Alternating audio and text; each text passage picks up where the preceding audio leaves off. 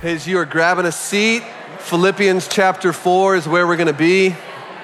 Philippians 4. If you don't have a Bible, feel free to grab a Bible off one of the tables or the bars located around, around the room. Philippians chapter 4.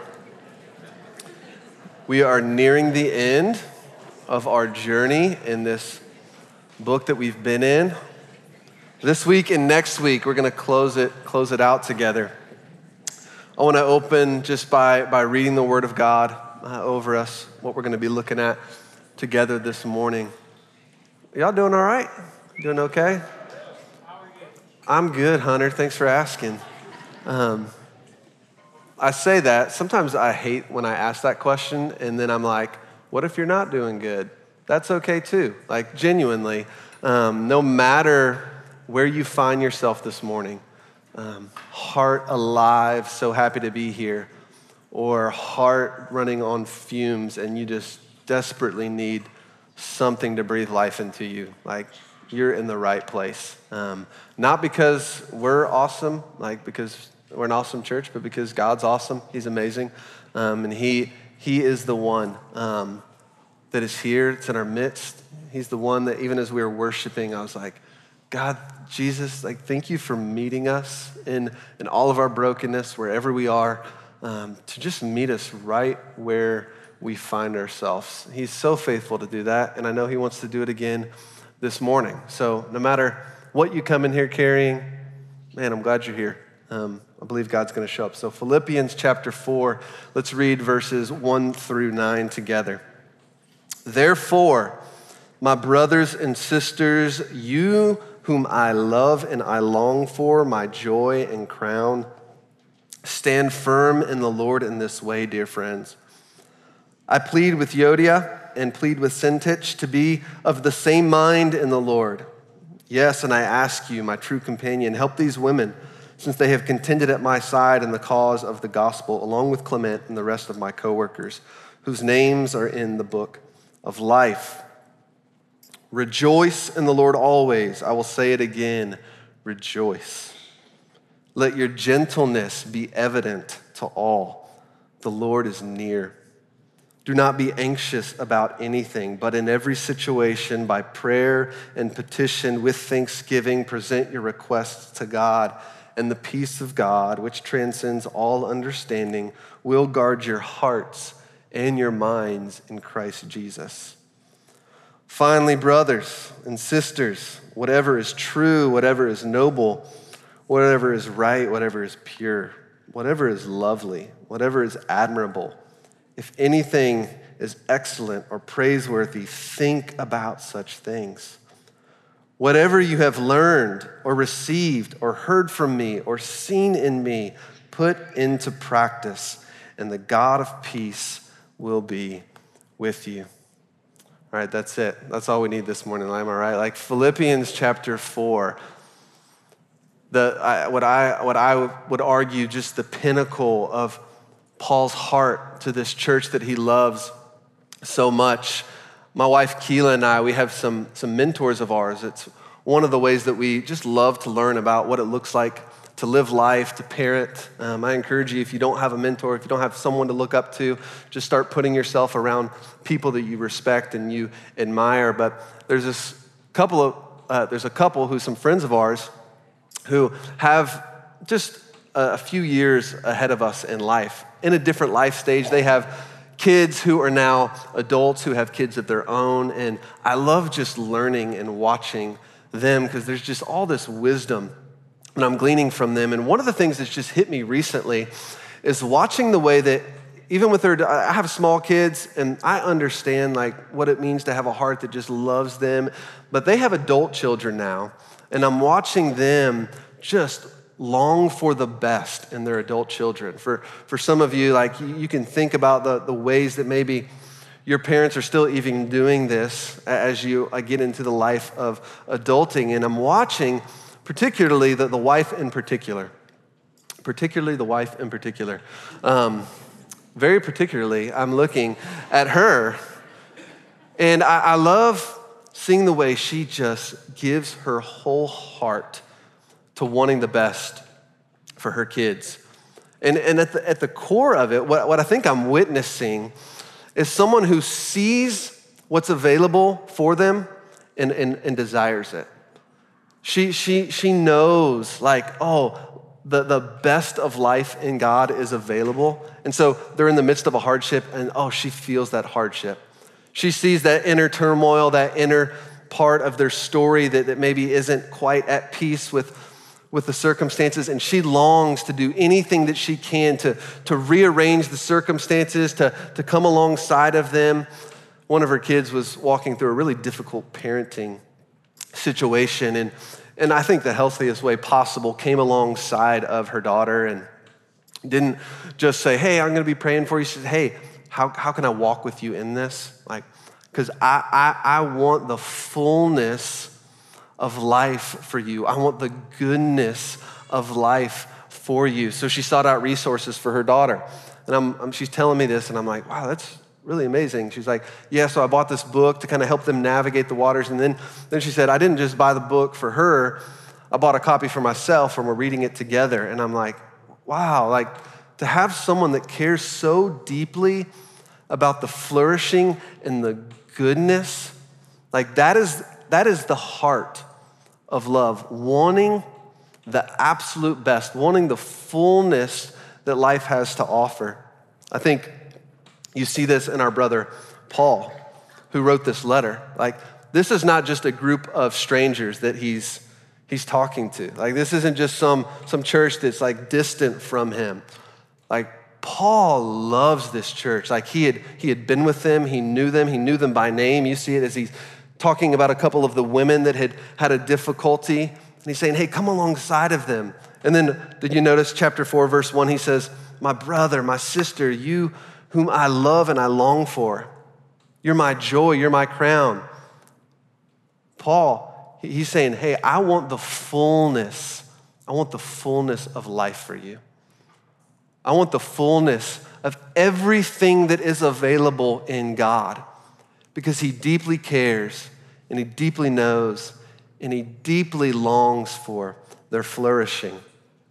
He desires, and this is my desire, like when I think about preparing this word this morning, the fullness of life in God. Like that's my heart for you, for our church. The fullness of life in God. Every, every bit of goodness that is available in God. Every bit of transformation that can happen in Christ.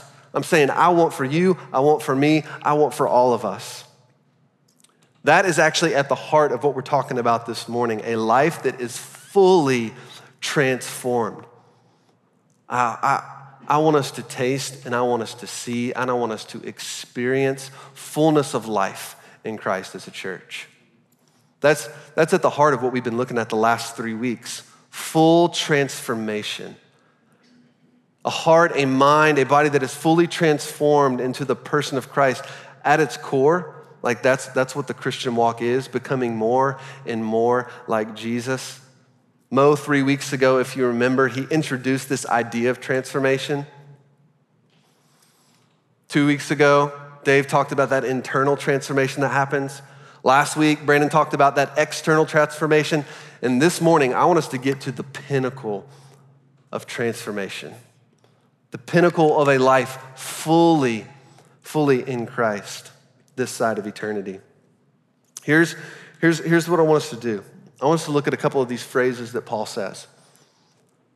You remember, I just, I just read it. He says, There is a peace of God peace of God that transcends all understanding, that will guard your heart and your mind in Christ Jesus. And the God of peace will be with you.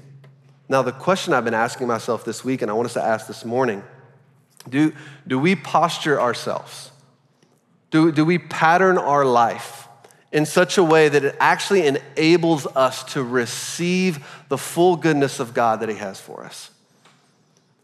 Do, do we put ourselves in the places?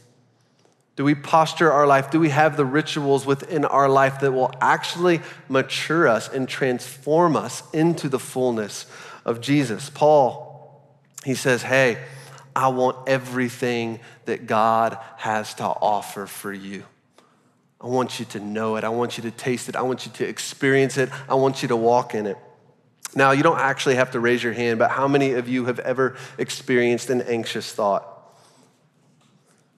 How many of you have? No, you don't have to. You can. I mean, but here's the reality all of us would have our hands raised, right? How many of you struggle with worry? Ironically enough, I was a little anxious and a little worried about preaching out of Philippians 4 this week. I'm like, okay, Lord, you doing something there? Yeah, probably. How many of you like struggle to have this underlying default response of peace no matter the circumstances? We're going to be talking about a transformation that happens in the life of a follower of Jesus that I think, honestly, most of the time, I, I don't think is, is really possible. Now, I'm not to like say that in church. Like, I'm not to be honest, you know, but that's how I live. I'm like, okay, Paul's words here, a peace that surpasses understanding, is that actually on the table for me? To experience and to know God in the way that Paul just described, knowing and walking with God, is that, is that on the table for me? Is that on the table for you? It's a rhetorical question. Yes, is the answer. Like, yes. And I think sometimes we, we settle for so much less than God has for us. And I'm saying this out of a place of just genuine love for you. I'm saying this speaking to myself right here. I, I want every bit of goodness that God has. I want to know, I want to walk in, I want to understand that peace that surpasses understanding. Now, here's the thing what we're getting ready to look at. Paul's not going to say, hey, here's, here's like a three step approach, boom, boom, boom, you'll have it with five minutes a day, you know, you can attain peace. What Paul's getting ready to say, Paul's getting ready to unpack is ultimately a radical reorientation around the way that we live. Like it's going to be a radical reorientation of our practices, of our patterns, of the way that we live. I think so often, and I do this, I'll say, man, I don't know why I'm struggling with blank, struggling with blank. And then, and then I'll look at my life and I'm like, oh, I don't know if I'm doing the things that I know I need to be doing in order to become the person that I want to become. Now, here's the thing all of this is with grace and mercy and love. Like that is the backdrop from which everything that he shares. And I'm not a doctor, but I know depending upon the type of thing that you're dealing with, so depending upon the type of sickness, disease, uh, is really going to change the way that you approach it, right? So you're not going to treat a common cold the way that you are a very aggressive cancer. I had a friend who got a cancer diagnosis, and when they met with the doctor, they basically said, Hey, we're coming at this from every possible angle. We're, de- we're dealing with something pretty serious here. So we're gonna, we're gonna change your diet. We're come at it with chemotherapy. We're gonna train this habit, this habit. We're gonna come at it from all of these different angles. Why? Because it's that serious. Now, Paul knows the battle we're in, right? You feel the battle we're in. This, this battle of the mind, this battle of the heart, that the, the enemy's coming after you. you. You probably felt it this morning on some level. Paul knows the seriousness of our condition. He says, hey, we're going to come at this with a multifaceted attack, not just one way. We're going to look at the patterns, the priorities, the practices of our life, and we're going to say, hey, are the things that we're doing producing the life that we want? Here's how I want us to, to understand how Paul is going to unpack this for us this multifaceted approach to ultimately that deep work, like that deep work of the heart and soul that, that God is after. So, verse 9, read this with me. Verse 9, what does Paul say? He says, Whatever you've learned, whatever you've received, whatever you've heard, whatever you've seen in me, put into practice. Put into practice. Hey, whatever you've seen, like whatever you've watched me do, whatever you've heard, whatever you've heard me teach, whatever, whatever you've learned as you've observed the way that I live, the things that we're getting ready to talk about, the things that Paul's gonna unpack for us, these aren't just things he's, he's talked about. These are ways that he's actually lived. And he's taken his cues from Jesus. He's looking at the life of Jesus, who he's following. And Jesus, if you remember Sermon on the Mount, Matthew chapter 7, he says, Hey, what's the wise person do? Puts these words of mine into practice, but not just the words of Jesus, the ways of Jesus. And that's what we're going to look at this morning. See, we all train for different things. Like some of you, I know there's a crew of CrossFit people here at the 11 o'clock, and you, you train. You train to become stronger. You train to become better. And I'm wondering, I'm like, do we practice? Do we, do we train ourselves in the ways of Jesus? Like, do we do the things that we know we need to do in order to become the type of people we want to become? Now, Paul, what he's going to do is he's going to give us some practices that are going to help us, I think, if we live them out, reorient our life to the ways of Jesus in such a way that will bring about transformation that we want. Now, Paul, he wasn't using the language here of like spiritual disciplines or spiritual practices, but really that's, that's what he's getting at. If you've ever heard that term before, now a quick word here before we jump in on spiritual disciplines, like a little, little mini teaching. Spiritual disciplines, spiritual practices, I'll kind of use those terms interchangeably. The goal of this, this is anything you do. Anything you do is you follow Jesus to imitate him. Prayer, worship, I could go on. Uh, anything you see Jesus doing and you imitate it, that's a spiritual discipline. And the discipline is not the goal in and of itself. Like, hear me say that. The discipline in and of itself is not the goal. It's what Paul's getting after here in Philippians chapter 4. The practice, the things that you practice, are a means to an end. Far too often, when we talk about, we come in here and we're like, okay, I need to I need to pray more. I need to worship more. No, no, no, no. You, you have to understand the heart at which Paul is saying this. Life with God, the fullness of life in God is available to you. Here are some things. Here are some things that are going to help you experience and know God on this level. God Himself is the goal. There's this idea in business, every system is perfectly designed to, the, to get the results it does. Every system, perfectly designed to get the results it does. Today, I, I don't want us to focus so much on the symptoms, but I want us to focus on the systems. The systems of our life, the habits of our life, the patterns of our life. Are we, are we patterning our life after the person of Jesus in order to become more like him? Or are we patterning ourselves after the, the patterns of this world? Here's a definition of a spiritual discipline said much more eloquently than I would ever be able to. This is Dallas Willard's definition. Amazing, amazing man of God. He says this. All right, it's up there.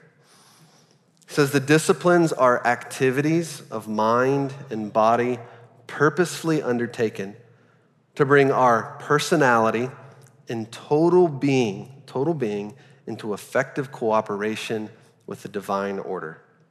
They enable us more and more, listen to this, to live in a power that is strictly speaking beyond us, deriving from the spiritual realm itself. Okay? So it's placing your full being in the presence of God through a number of different ways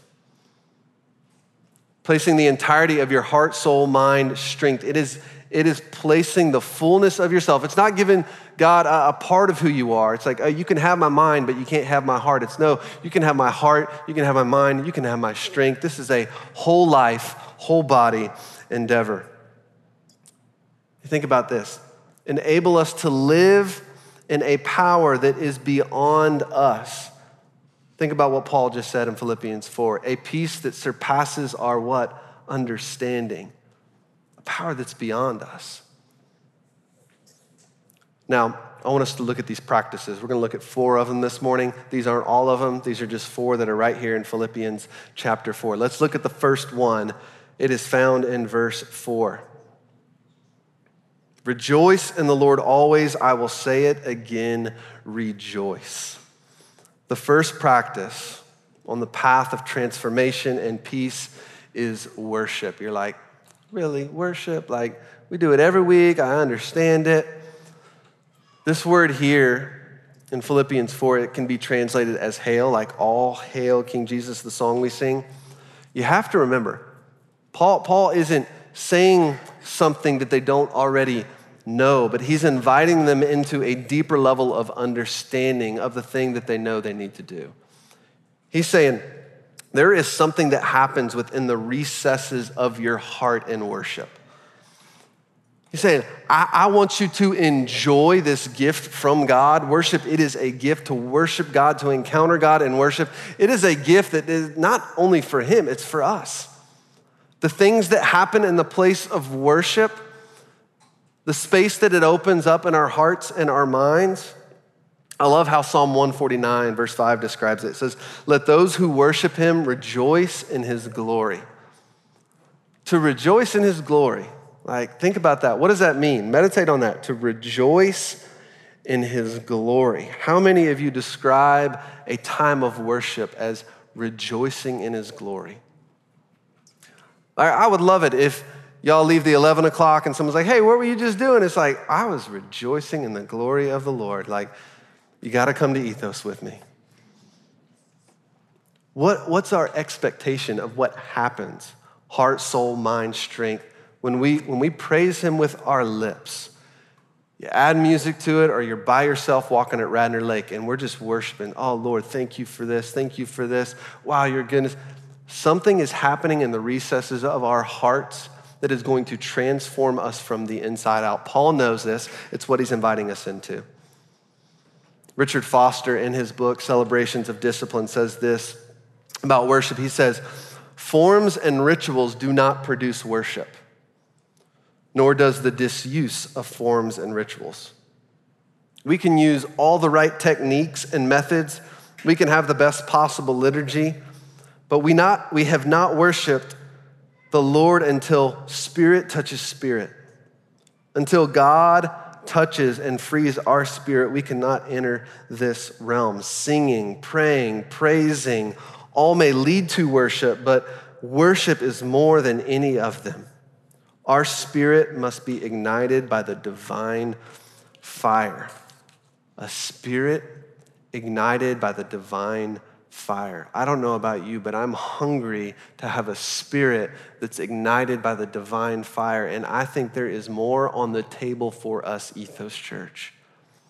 There is more on the table for you with life in God than we could ever fathom or imagine. It is beyond our comprehension. The question is do we believe it?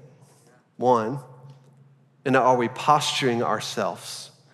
Heart, body, soul, mind? Are we putting ourselves in the place to receive all that God has for us? To be a soul ignited by the fire of God. Jesus, he tells us, hey, you're, you're going to experience the same, the same power that raised me from the grave. The same power that rose Jesus from the grave lives in us. When we come with a heart of worship, do we expect to experience the resurrected power of King Jesus? Do we expect to rejoice in his glory? Because his glory has broken into our midst. Man, may, may, that, may that be what we taste and see. Like the glory of God breaking into our midst, igniting a fire in our soul that only he can light.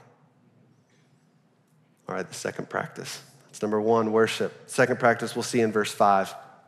He says, Let your gentleness be evident to all. The Lord is near. Now, this would not be found on any like classical or traditional list of spiritual disciplines or practices, but it is certainly something you see Jesus doing. That's all spiritual discipline is, anyway. Like anything you see in scripture that Jesus is doing and you imitate it and you do it, spiritual discipline. It's what you see Jesus doing with the woman at the well. I'm going to name this spiritual discipline the discipline of compassion. Number two, the spiritual discipline or practice of compassion. Now, Paul, what he's doing here is he's encouraging these believers in their heart posture towards, towards each and every person they interact with. So, this is an outward facing practice. Because when he says, hey, the Lord is near, he's actually referencing an early church New Testament phrase saying, hey, the Lord is coming, Maranatha, come, Lord, come. So he's saying, hey, make sure the way that you're living towards, towards others is a reflection of what I've done in your life. So to be gentle is to be humble, to be, to be even tempered, to be compassionate towards others. I was thinking just this week, okay, you're inviting us into this practice, Paul, that's going to transform us from the inside out. What is a practical way that we can actually do that this week?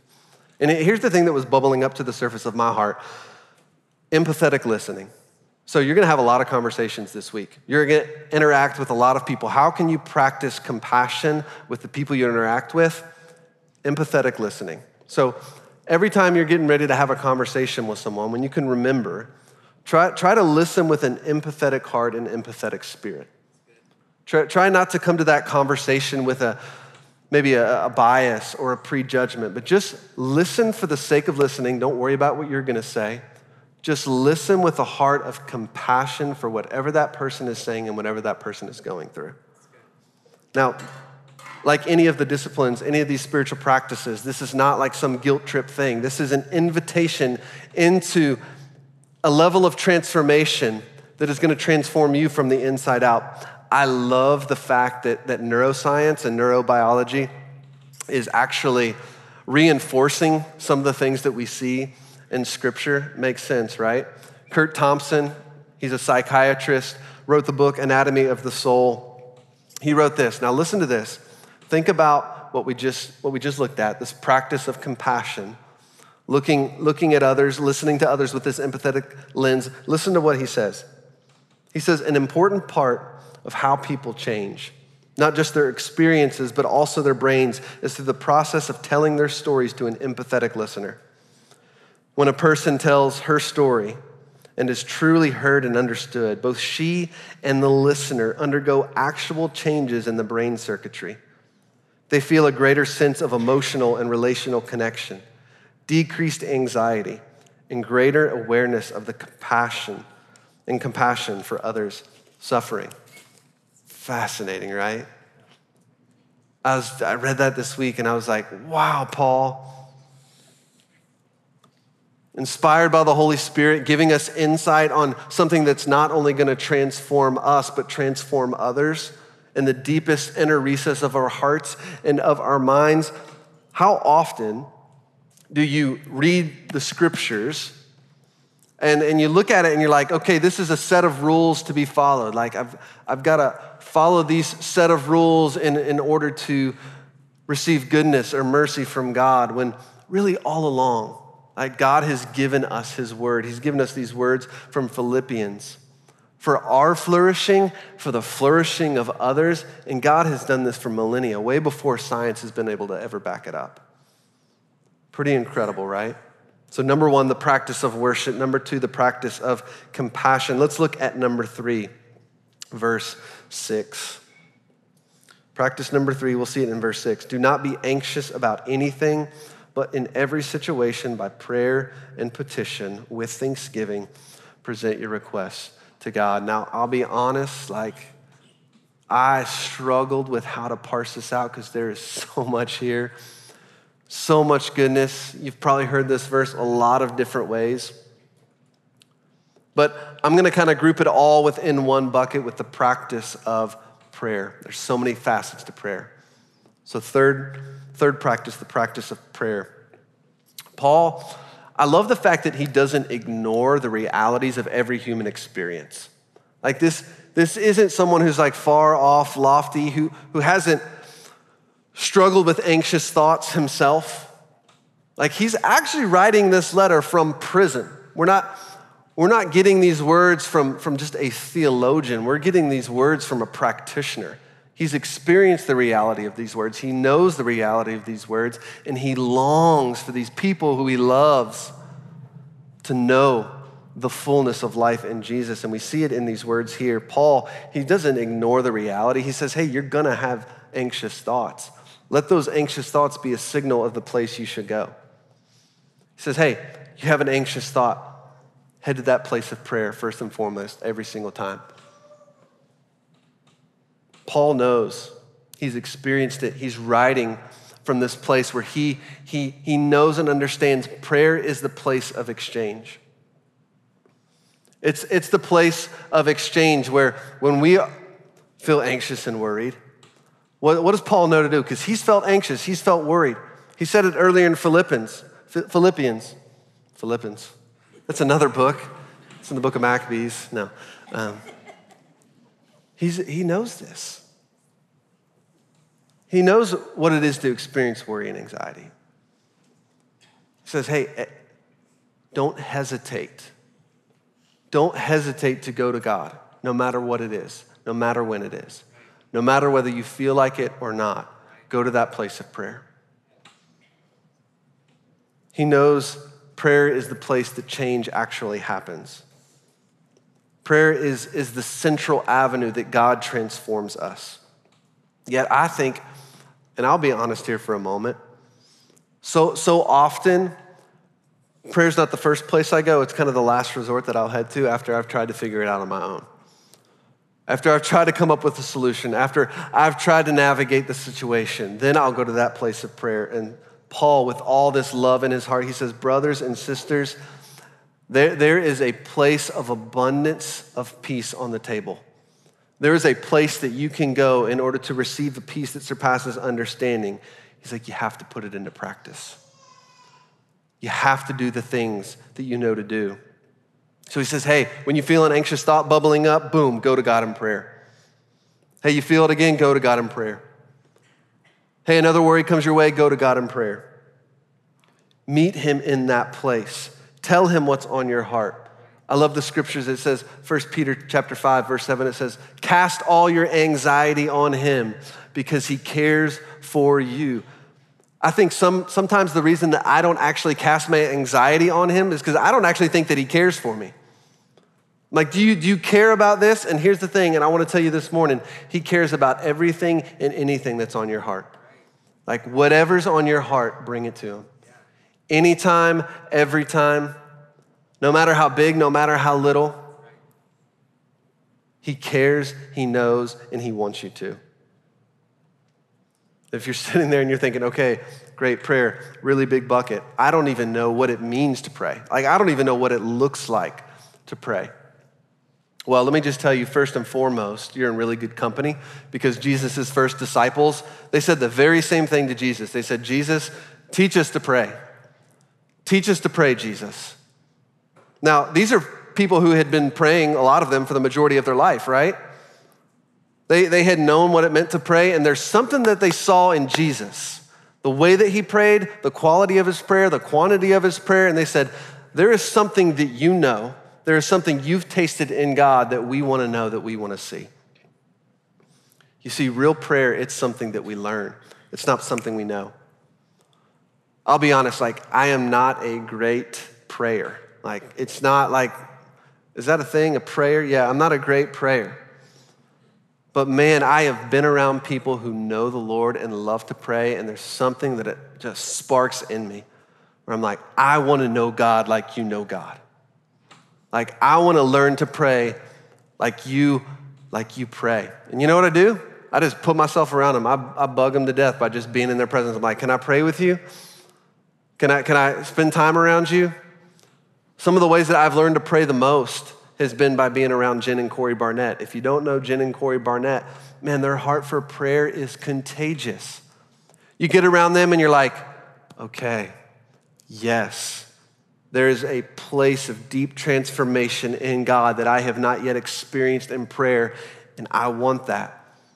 Some of you are like, okay, great. Jen and Corey, I don't have a Jen and Corey. Yes, you do. They help lead prayer gathering every Sunday night at 5 p.m. Not, not tonight, unfortunately. I know. I was like, it's Memorial Day. There's not prayer gathering tonight, but next, next week. Seriously, if you're longing, like, if you're hungry for more of God through prayer. Don't leave that place every morning discouraged because you, you feel like you're not connecting with His heart. The past two months have been some of the driest personal prayer times that I've had by myself. The past two months have also been some of the most fruitful, life giving, enriching, glory filled prayer times I've had communally. Don't, don't be discouraged when you think, oh man, this just doesn't work for me. Put yourself around people and put yourself in places where you will catch the flame within someone else's heart, within someone else's mind. Legitimately, do whatever you can do to put yourself around people who love and thrive and are flourishing in their prayer life. Take a step, whatever that means for you. Like, take a step. Sign up for a grow class. There's two grow classes on prayer we're offering this summer. It is the place of deep transformation. And then he says, he says, do so with thanksgiving, which I love. I love this. We talked about it a few weeks ago, but it's too good not to hit on again this idea of thanksgiving and gratitude. There's all sorts of studies out there now that are connecting the dots and the power of gratitude and thanksgiving. Studies have shown that the brain can't respond to anxiety and gratitude at the same time. It has to respond to one or the other. Pretty wild, right? Paul writing this inspired by the power of the Holy Spirit, leading us into a practice that we know is good because it's in Scripture, but it's also being backed up by neuroscience of the day. Now, here's a couple practical things. If you're like, I'm just not a grateful person, here's a couple of ways you can practice gratitude this week. Find beauty and simply pause to enjoy it.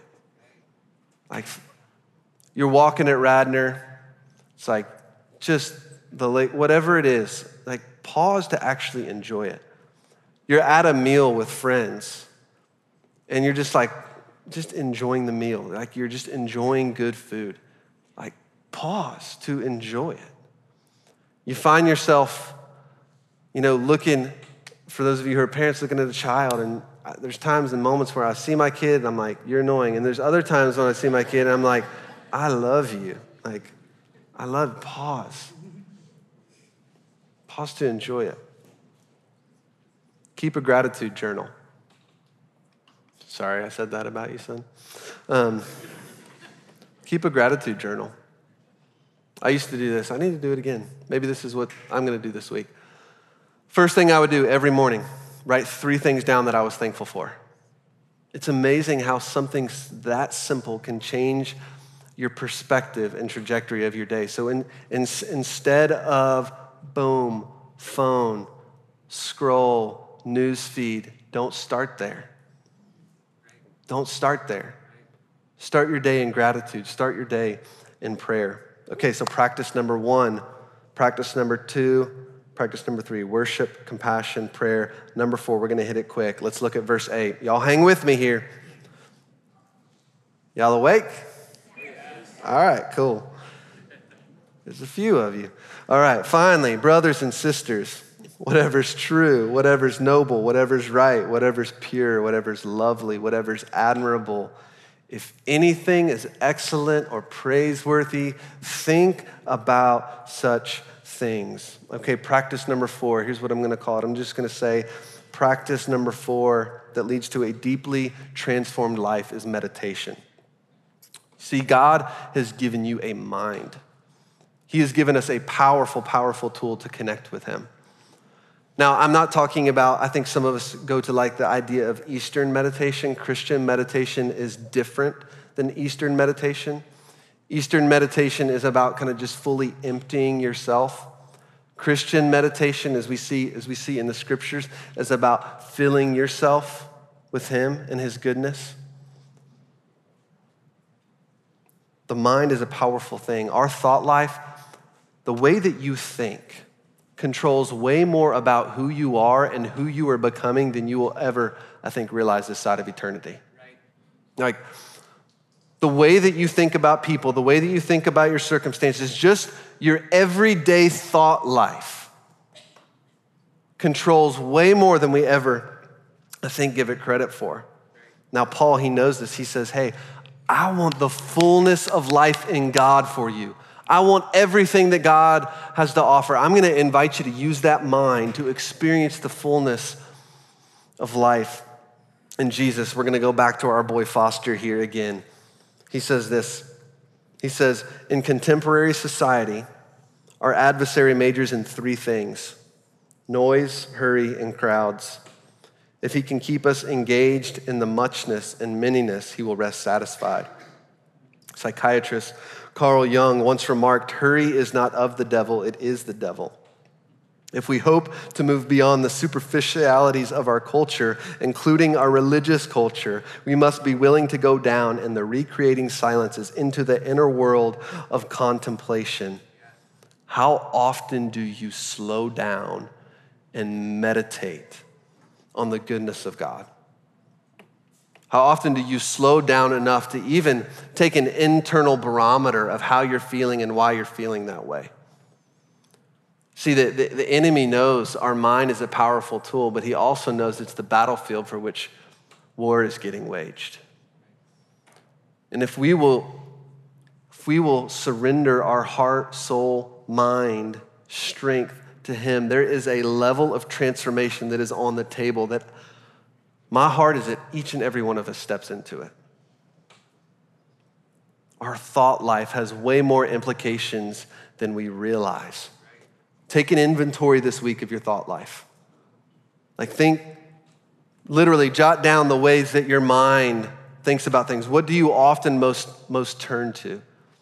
What do you spend the most time thinking about? I love what Romans 12, verse 2 says. Hey, you're going to be transformed by the renewing of your mind. That's right.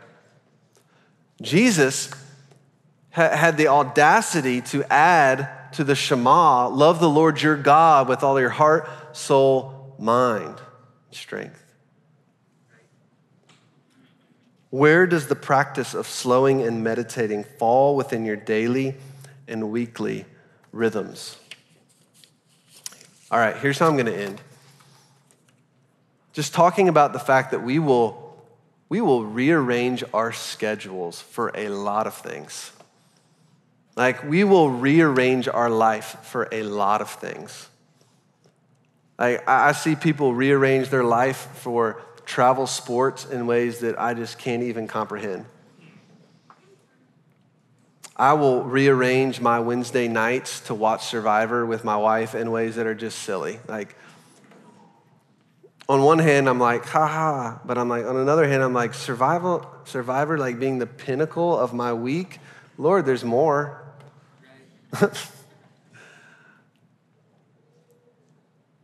you orient your life, you pattern your life around the things that are important to you. And I, I stand here this morning I'm like, guys, girls, friends, brothers, sisters, I want the fullness of life in God. For you, for me, for our church. Will you will you reorient your life? Will we step into a reorientation of the patterns, practices, and priorities of our lives this week? Now, here's how I want us to go to the table and do this this morning. I want you to think about just, just one place, one place this morning where you need to make an exchange. You know, we looked at these practices that Paul invites us into that leads to a deep transforming life. We looked at the practice of worship. We looked at the practice of compassion. We looked at the practice of prayer. We looked at the practice of meditation. What practice do you need to implement in your life this week? What, what, what place do you need to make an exchange? Do you need to let go of maybe an evening of, of, of binging Netflix? Guilty and replace it with a time of prayer. Maybe you need to, to let go and exchange a, morning routine that's, that's filled with social media and to do lists. There it is. There's the spiritualness coming in. There it is. Been waiting on you, Dale. Just kidding. But really, like, where's, where's the place you need to make an exchange? One thing. This is not a oh, walk out of here with this grand to do list.